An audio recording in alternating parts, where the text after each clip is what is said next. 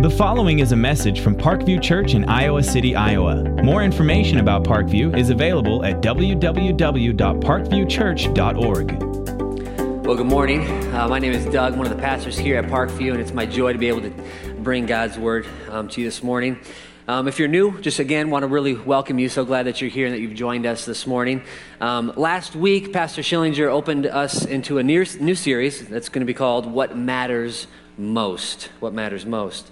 Uh, we're looking with this series at a really unique and incredibly helpful passage of Scripture, a section of the Bible in the Gospel of John. In these chapters, chapter 13 through 17, Jesus is with his disciples and he spends his final hours preparing them for his departure, preparing them for the cross. And as he's with these men. This is oftentimes referred to as the upper room discourse. He's in the upper room with these men. Um, this is a time where he's intimately instructing his disciples on how their life should look in lieu of his absence. Last week, um, Pastor Doug talked specifically about service and the value of service in the life of a Christian. This morning, our task, as we look at the verses in front of us, is to focus more specifically on love and how love should be played out and the life of a believer. We will see in this morning's passage that love, it was essentially love that propelled Jesus in his mission. It propels him essentially to the cross. And we will see that it is love that permeates his message as he instructs his disciples. This is going to just come off because it's already fallen off. So, sorry, I'm just going to leave it there so it's not distracting to me. Um, so, our passage this morning is John chapter 13. We're going to start off in verse 31 and 35. If you have your Bibles, I would invite you to open them, turn to John 13. If you don't, the words will be on the screen. You can um, read with me as I read God's word. Verse 31.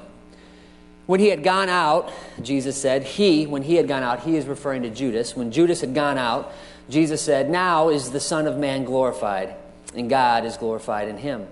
If God is glorified in him, God will also glorify him in himself and glorify him at once. Little children, yet a little while I am with you. You will seek me, and just as I said to the Jews, so now I also say to you, where I am going, you cannot come. A new commandment I give to you, that you love one another, just as I have loved you. You also are to love one another. By this, all people will know that you are my disciples, if you have love for one another. Let's pray. Father God, Lord, thank you um, for the opportunity to come this morning um, to examine your word. Our hope, Father, is that as we sit here and as we look at these words and your gospel truth, Lord, I pray that um, they wouldn't just be words that fall on us this morning, but they would be words that move us to be people of action. That we, um, that you would show us the grace, Father, every person in this room, of teaching us how we are to obey your words this morning. Show us how that looks in our lives, Father. We pray that, that as a result of this morning, Lord, that you would be lifted up, that you would be exalted, and that you would be glorified. Lord, we ask that your Spirit would be here. Teach us your truth. We ask these things in your name. Amen. Well, one of my favorite albums, um, it's an album that anytime I do any kind of study or any preparation, essentially every message that I have ever taught, I can confidently say, this has been the playlist that is played in the background while I study. Um, it's an album, it's called A Love Supreme by John Coltrane. This particular album is considered by many to be as high as the second or third um, most, you know, best jazz album of all time. Um, for as fantastic as the album is, um, the story of this uh, album and this man is, I would say, even more remarkable. In the spring of 1957, his dependence, John Coltrane's dependence on heroin and alcohol, lost him one of the best jabs, jobs in jazz. He was playing sax and touring with Miles Davis and his popular group when he became unreliable and simply strung out. Alternately catatonic and brilliant, Coltrane's behavior and playing became increasingly erratic. Soon after, Coltrane resolved to clean up his act. Later, when he recorded A Love Supreme in December of 1964, um, in many ways, this album mirrors Coltrane's spiritual quest that grew out of his personal struggles. and troubles, including a long struggle with drug and alcohol addiction. He would write in the album liner of A Love Supreme In the year 1957, I experienced, by the grace of God, a spiritual awakening, which has led me to a richer, fuller, more productive life. As you listen to the album, as it starts off, there's kind of a gang of a cymbal, a gong of a cymbal, and then the saxophone begins to, to play in. There's a four note bass line that really lays the foundation, not just for the opening song, but for the four set suite. It's uh, four notes that are repeated over and over and over again. They're repeated on the bass, repeated in the saxophone, the piano. Um, eventually, he mutters them and chants them towards the end of the first song. Uh, those four notes, I'm not a singer, and this is probably the closest I'll ever get to it in public.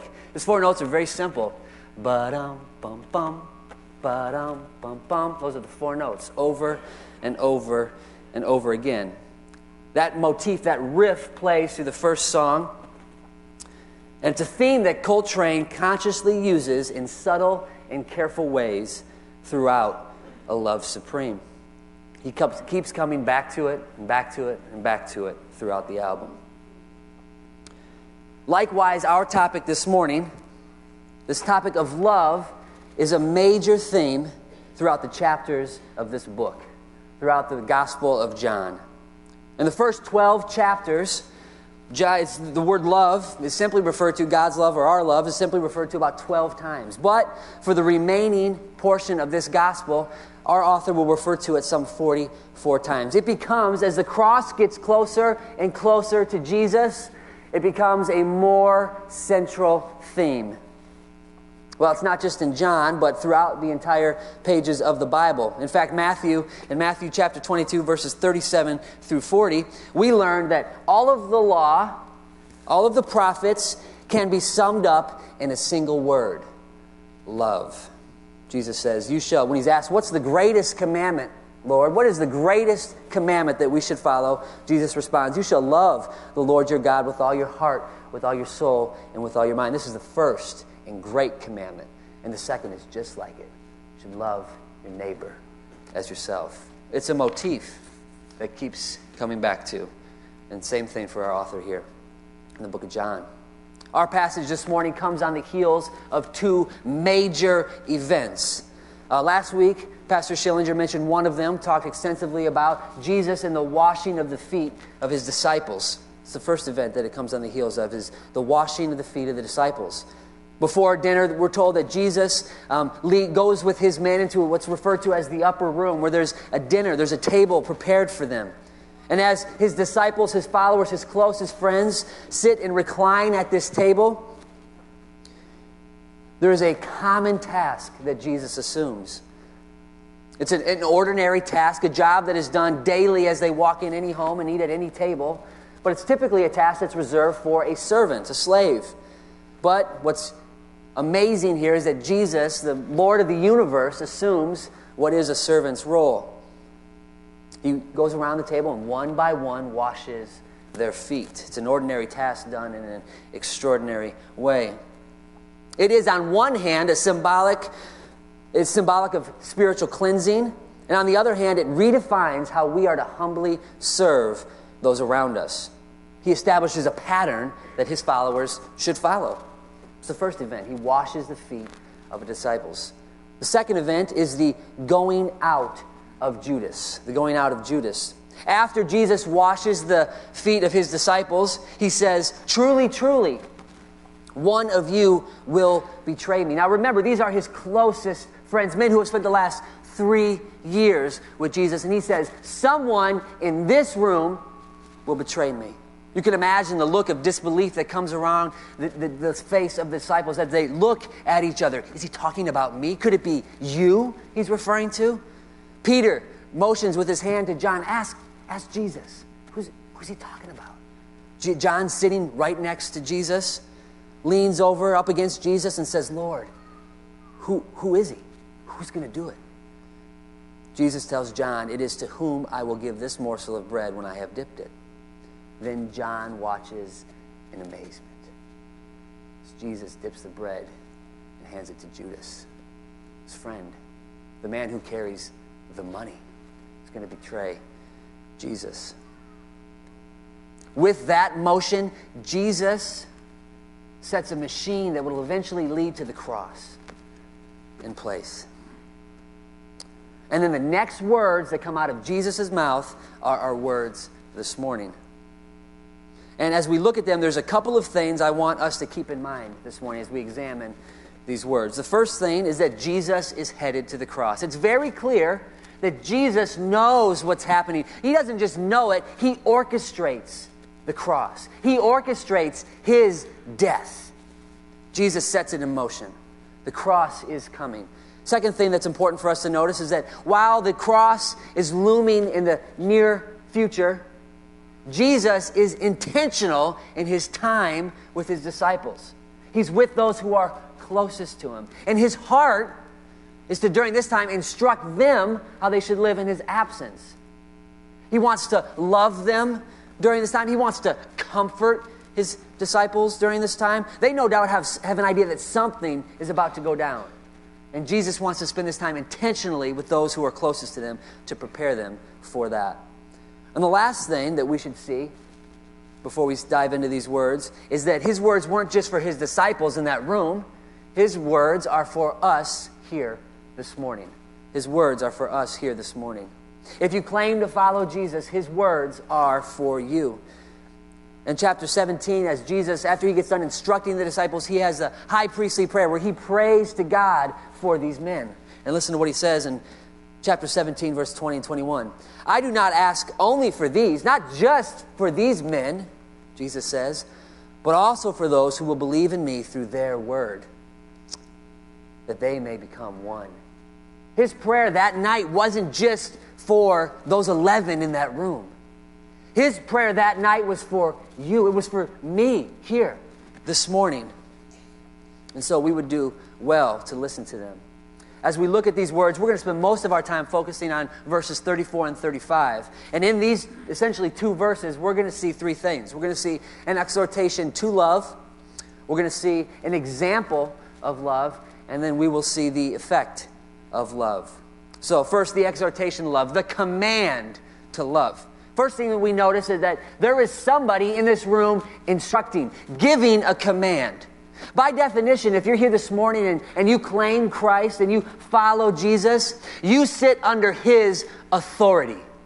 He, you're allowing Jesus to have authority in your life, to instruct you on how to live your life. You are subject to his authority. Jesus is issuing a command. He's instructing them on how to live. He's exhorting them on how they should live their life. Paul gets it in 1 Corinthians chapter 6, 20. He puts it like this. He said, as a follower of Christ, he is no longer his own. Paul is no longer his own. But he has been bought with a price. He is under the authority of Jesus. Second thing we learn is that there is someone who's giving a command and that there's somebody who he's giving it to. Jesus is instructing and he's instructing his disciples. At the very first verse of this chapter, it says, "So we uh, says now before the feast of the Passover, when Jesus, uh, when Jesus knew that his hour had come to depart out of this world to the Father, having loved his own who were in the world, he loved them to the end." Jesus is instructing those who he loves. In this passage, he refers to them as his little children. He's loving his children during this time.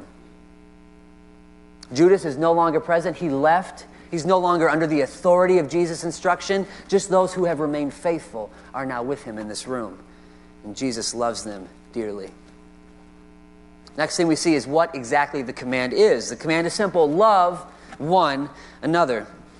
Again, in his final moments with his closest friends, he zeroes in on that which is the most important, essential, the foundation, a motif that he will come back to time and time again. We see it in chapter 14, verses 21 through 24, where he says, Whoever has my commandments and keeps them, he it is who loves me. And he who loves me will be loved by my Father, and I will love him and manifest myself to him. Judas, not Iscariot, said to him, Lord, how is it that you will manifest yourself to us and not to the world? Jesus answered him, If anyone loves me, he will keep my word, and my Father will love him, and he will come to him and make our home with him.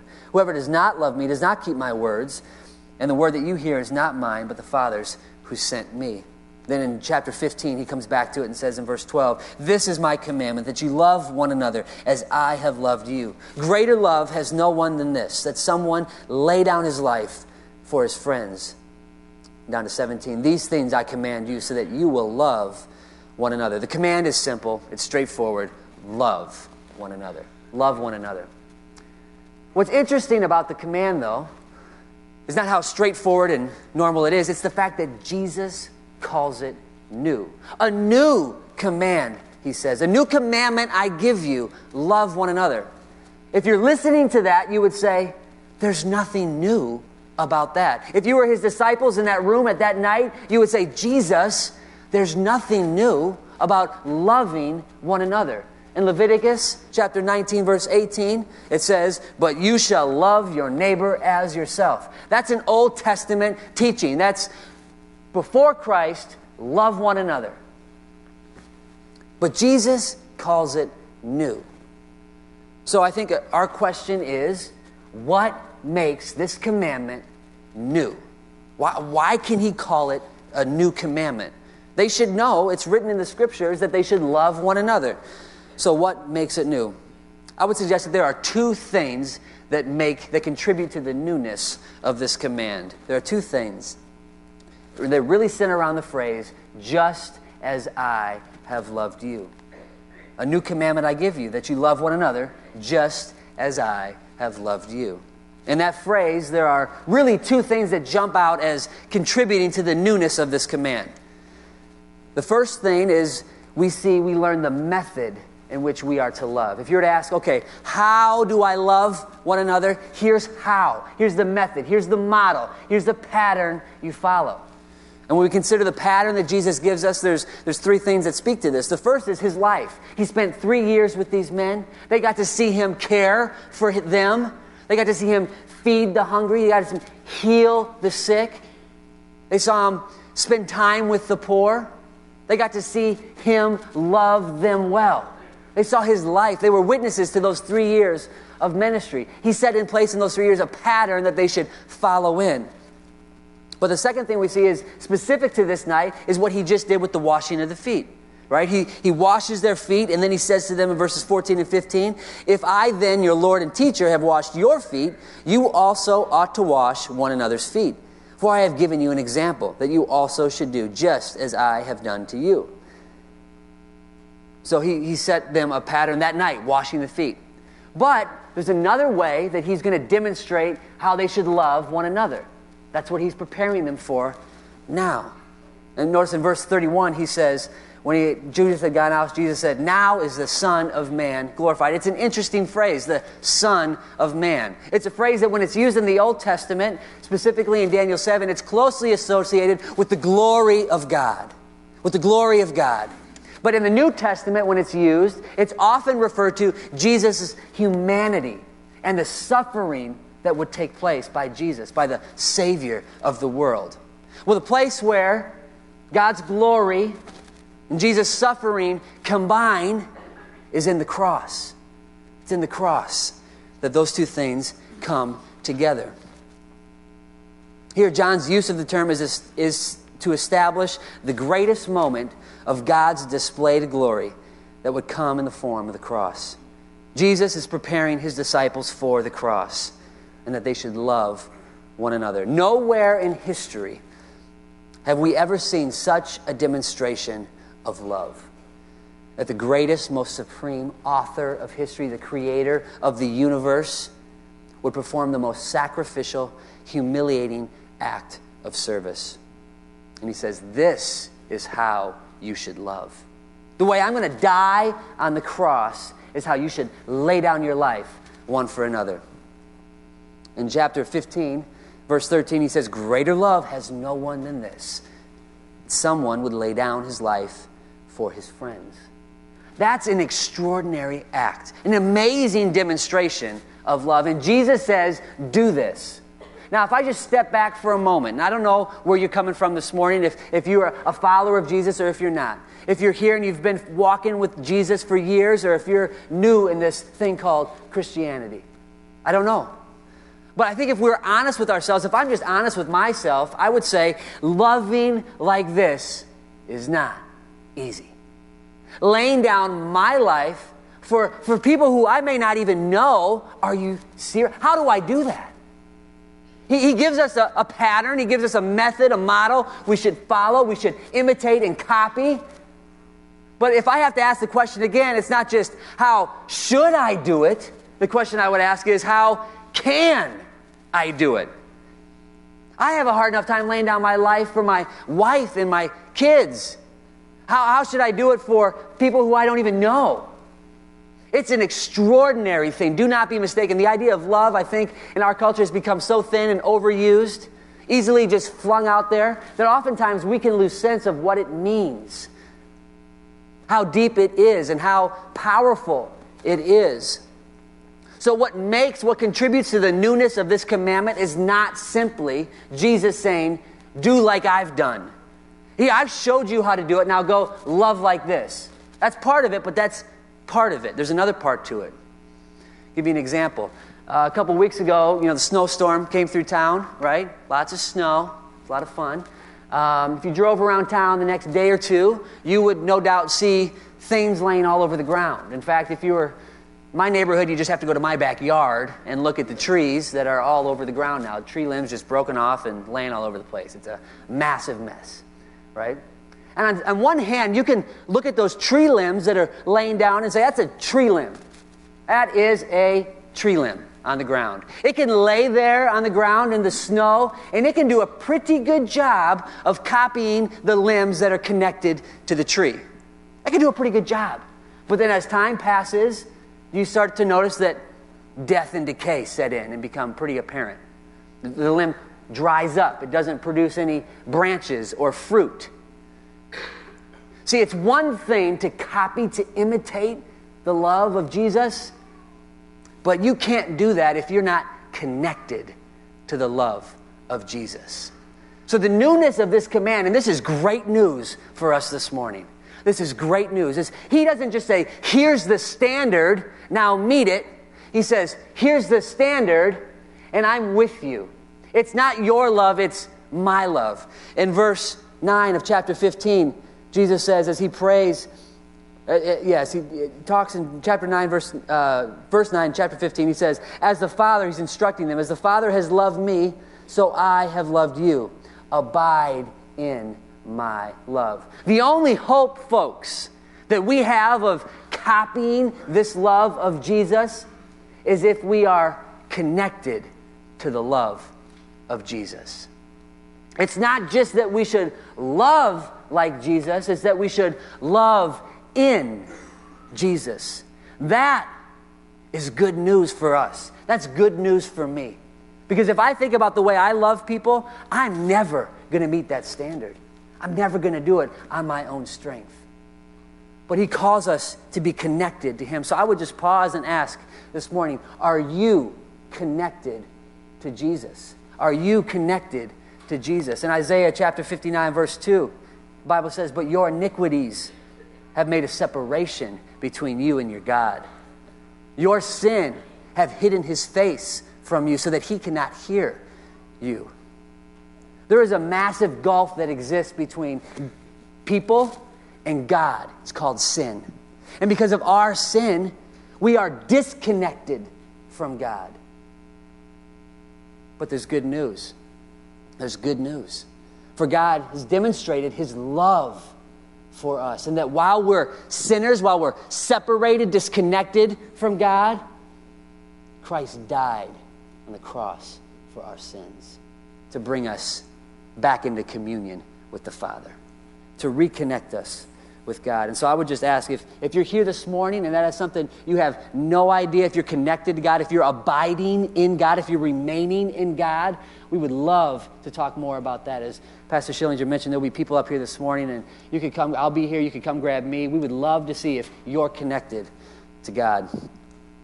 The third and final thing that we learned from our passage here this morning is the effect of love. What result does this love, when it's, when it's obeyed, when God's people learn the importance, the value of love in their lives and how they love and care for one another, what happens when they do this? See, it's interesting because until this time, when Jesus is in the room with his disciples, until this point, the way you would know a disciple of Jesus is you would, you would look at somebody and you would literally see them following after Jesus. Where Jesus would go, they would go. You would see Jesus, the, the teacher, the rabbi, and then you would see his disciples at his feet, listening, learning, imitating from their master. Well, there's a problem because Jesus is getting ready to leave the earth. You won't be able to recognize a disciple simply by looking at Jesus and seeing who's following him. There's going to be a new mark, a new badge that will show the world who you are, that will show the world who we are.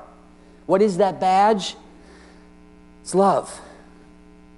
Jesus is what brought them together, what unites them, and in his absence, as he leaves to the Father, he gives us the Holy Spirit, and the love of the Father is what binds us together, what brings his people together, just as Jesus brought them together.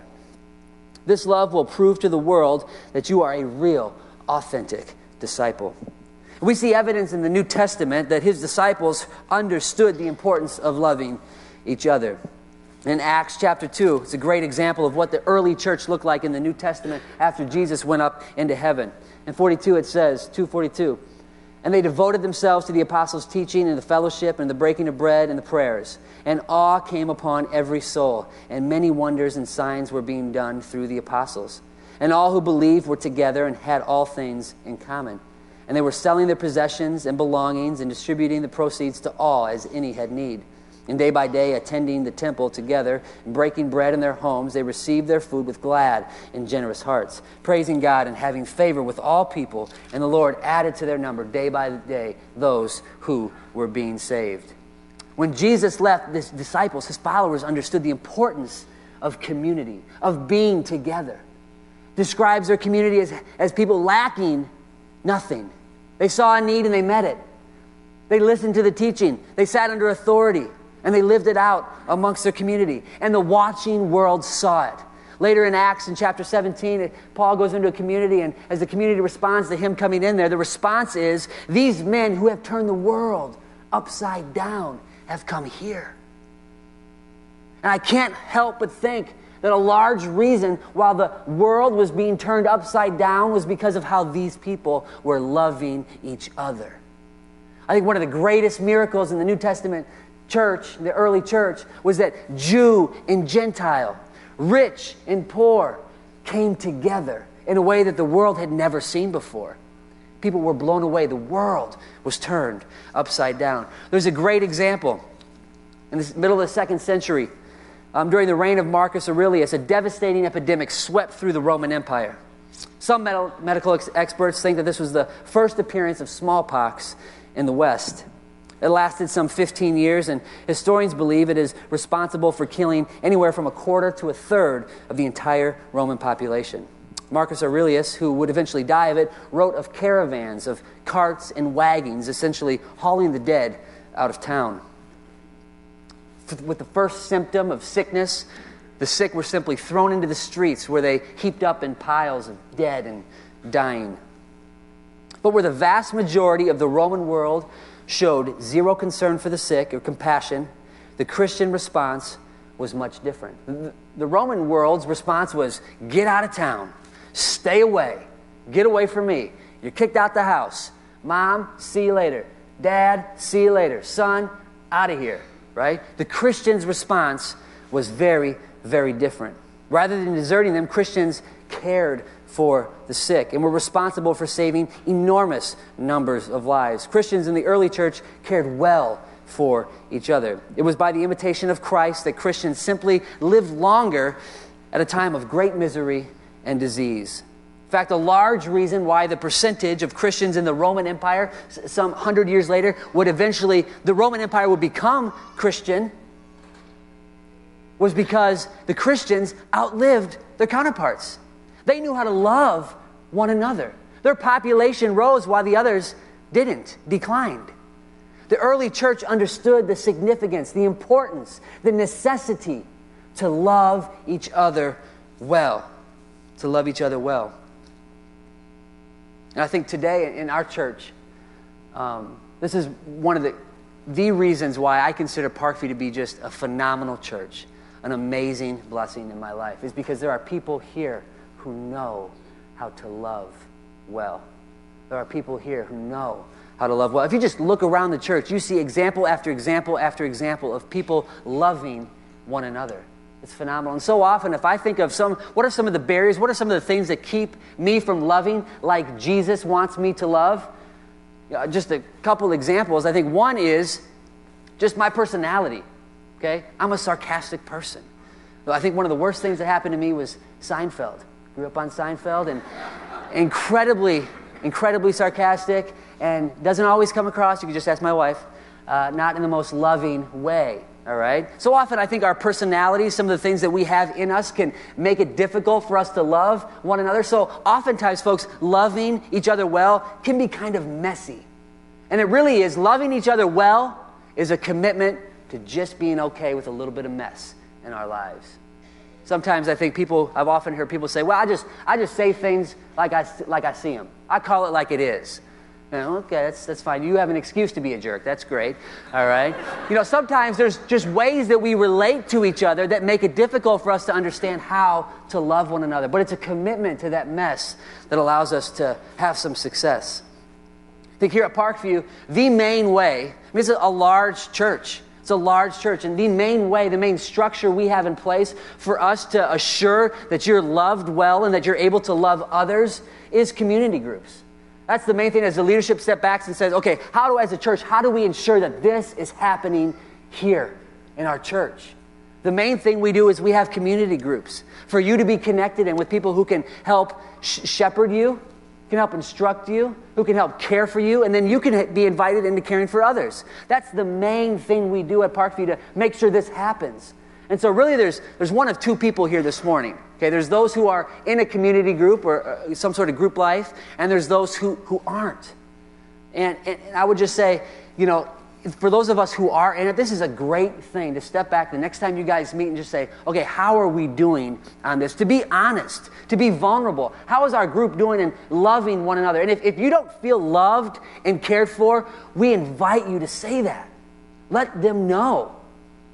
And then for those of us here this morning who may not be connect, connected in any kind of group, in, in, in a lot of ways, th- this is you rejecting our way of doing this and doing it well. And so if there's reasons why you aren't connected, we would love to hear those. We would love to hear why, why not? What's not working for you? Bring those to our attention so we can make sure that, that asking you to do this is a, is a very easy thing for you. Another way that I would just ask simply to apply it is remember this way that Jesus demonstrated this love when he got down around the table. That was an ordinary thing. That was something that would happen several times a day. Is to walk into a room, sit around a table, and then have somebody come and wash your feet. There's only one account of Jesus washing the disciples' feet. It's this account. It's the only one we have. So it would suggest to us this is the only time Jesus did that. Okay? He, he took an incredibly ordinary everyday, common thing, and he did it in an extraordinary manner. I think as we examine our own lives, we have to ask ourselves, we have to start there. What do I do every day? What ordinary things can I do in extraordinary ways to love those around me? What can you do just in your life? And I think just and kind of in closing, as we are in a period really of transition here at Parkview, as we are transitioning kind of in leadership and, and things are looking a little different, you know, just in terms of leadership here. One of the things we've been bringing before you guys for the last couple of years, or last year or so, has been this 2020 vision. What will this church look like in five years? And, and if you look what Jesus says, he says, By this all people will know that you are my, my disciples, if you have love for one another. I can think of no greater testimony to the, the glory of God, the love of God to our community of Iowa City, Coralville, North Liberty, wherever. Imagine in five years, if, wouldn't it be awesome if people that weren't a part of our church, if the only thing they knew about our church is that we knew how to love? That'd be an amazing vision that, that we cared well for the children in our church. There's ways all around this church that that's happening now. That, that we cared well for the sick in our church, for the poor, that there wasn't anybody here who had a need, that we met needs among us. Wouldn't that be a phenomenal testimony if, if somebody who didn't know, who didn't attend Parkview, could say, I don't know anything about them, but I know they understand love. And remember, the only way we have any hope in copying the love of Jesus is if we are continually connected to the love of Jesus. Let's pray. Father God, thank you um, just for this opportunity to kind of recalibrate, Lord, and examine our life. And Lord, just the idea that there are things that you spoke to your disciples that are of absolute um, fundamental nature to the Christian walk, Lord. I pray that we, as we seek to walk in obedience, Lord, I pray that our heart's desire would be to focus on those, that you would show us the grace of allowing us to see our lives allowing us to see areas that we aren't obeying you, to see areas that we aren't, people that we aren't loving the way we should, times that we aren't loving like we should be. Lord, allow us to see that. Um, Lord, and we pray that as we figure out and commit to this, what can be sometimes messy work of loving one another, Lord, our hope and our prayer is that you would be the one who would be glorified. Ask these things in your name. Amen. Thank you for listening to this message from Parkview Church in Iowa City, Iowa. Parkview's mission is to love God, love others, and serve the world. If you live in the Iowa City area, we invite you to join us in person for services every weekend. You can get service times and directions, download messages, and get news and information about Parkview Church by visiting www.parkviewchurch.org. You can also contact us by phone at 319 354 5580 or write to us at Parkview Church, 15 Foster Road, Iowa City, Iowa, 52245.